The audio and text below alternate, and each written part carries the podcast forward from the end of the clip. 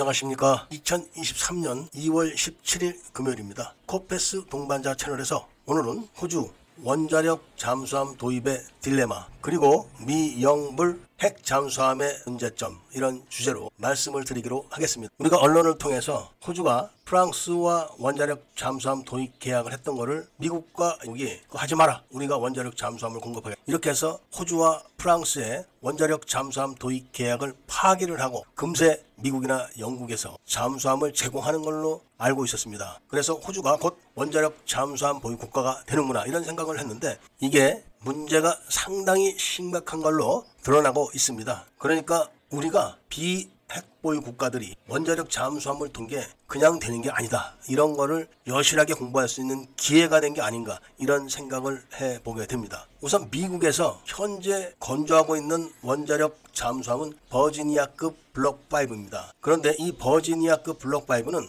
호주 해군이 운영할 수가 없는 그런 거대한 잠수함이기 때문에 미국서 호주에 제공을 할 수가 없고 또 호주도 이걸 받아서 운영을 할 수가 없는 그런 잠수함입니다. 미국은 호주가 운영할 만한 원자력 잠수함은 버지니아급 블록 7이다. 이런 이야기를 합니다. 그런데 버지니아급 블록 5를 지금 건조하고 있는데 블록 6, 또 블록 7은 개발 계획만 잡혀 있고 그것이 또 계획이 확정돼 가지고 의회로 넘어가서 예산이 승인나서 건조가 되는 과정까지 많은 시간이 소요됩니다. 그런데다가 함선과 달리 원자력 잠수함을 외국에다 하청을 줘서 생산할 수도 없습니다. 미국에서 건조를 해야 되는데 원자력 잠수함을 건조하는 도크가 그렇게 많지도 않고 의회에서 예산 승인이 떨어져야지만 건조가 되는 과정이 있어서 쉽지가 않다고 합니다. 그러니까 일단 버지니아급 블록 7이 나올 때까지 기다려야 되는데 그동안 그럼 영국은 아스티트급을 호주에 공급하기로 했는데 문제는 영국의 아스티트급 원자로가 건조 계획이 지금 끝났다는 겁니다. 그리고 현재 건조 중인 원자로는 드레드노트급이라는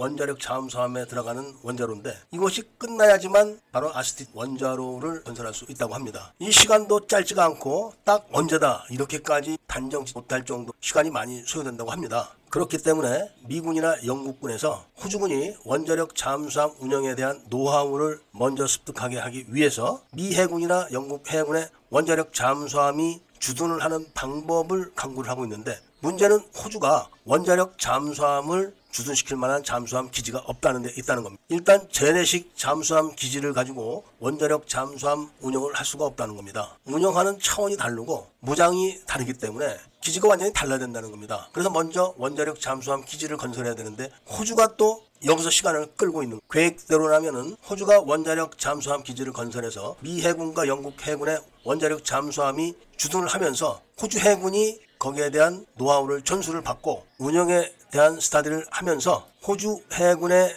딱 맞는 원자력 잠수함의 기종을 결정을 하고 그때 건조를 해도 된다는 건데 그것이 지금 호주와 미국과 영국의 사정에 다 맞물려서 시간이 많이 걸리게 되었다. 이런 이야기입니다. 그런데 미군이나 영국군이나 호주군 모두 다가 프랑스 원자력 잠수함에 대한 문제점에 공통된 견해를 갖고 있다고 합니다. 어찌되었든 간에 호주는 비핵 보유 국가이기 때문에 프랑스산 원자력 잠수함을 도입을 한다고 해도 프랑스산 원자력 잠수함이 전홍축 원자력 엔진을 사용하기 때문에 10년마다 프랑스의 잠수함을 보내서 완전 해체를 해가지고 연료를 충전해야 되는데 그게 2년 걸린다는 겁니다. 그러니까 매 10년마다 2년 동안 원자력 잠수함을 운영할 수가 없는 공백 기간이 있다는 것. 이 점을 심각하게 생각한다는 겁니다. 물론 미국이나 영국이 호주 해군이 운영하기에 딱 맞는 원자력 잠수함의 기종이 어떤 것인가 딱히 정확하게 발표는 하지 않았지만 영국의 아스티튜급 원자력 잠수함을 채택을 한다고 해도 시간이 많이 걸린다는 겁니다. 그리고 현재 미국이 운영하고 있는 원자력 잠수함은 호주군이 운영을 할 수가 없는 규모라 호주군에게 양도를 하거나 매각을 할 수가 없는 그런 규모라고 합니다. 그리고 호주는 이 문제로 인해서 디젤 잠수함도 새로 도입을 못하고 있는데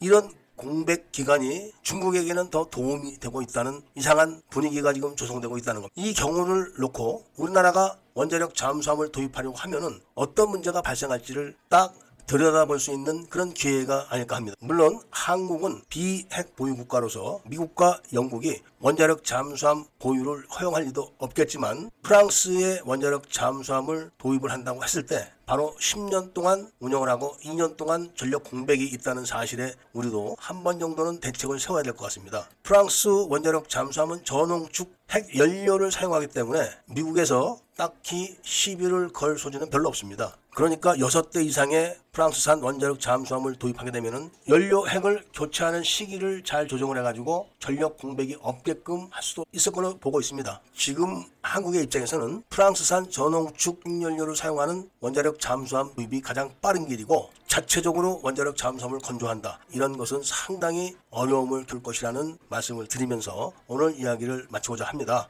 애국 시민분들과 밀매분들께서는 구독을 꼭 해주시고 좋아요와 알림 설정을 부탁드리면서 이야기를 들어주신 데 대해서 감사드립니다.